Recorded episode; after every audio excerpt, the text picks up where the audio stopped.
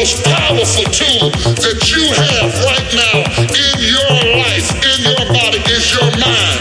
And your mind is so strong and so powerful. It is with the mind that we serve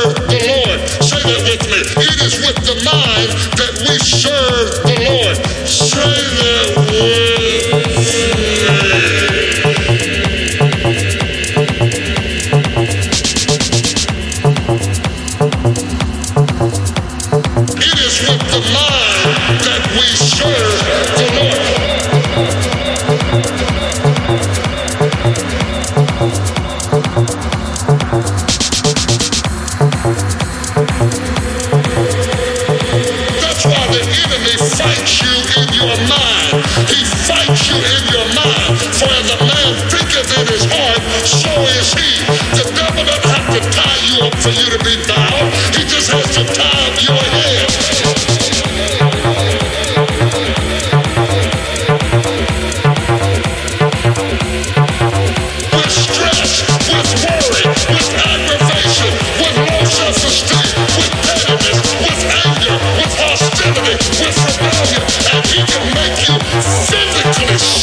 Because your mind is sick. But somebody in here tonight is about to get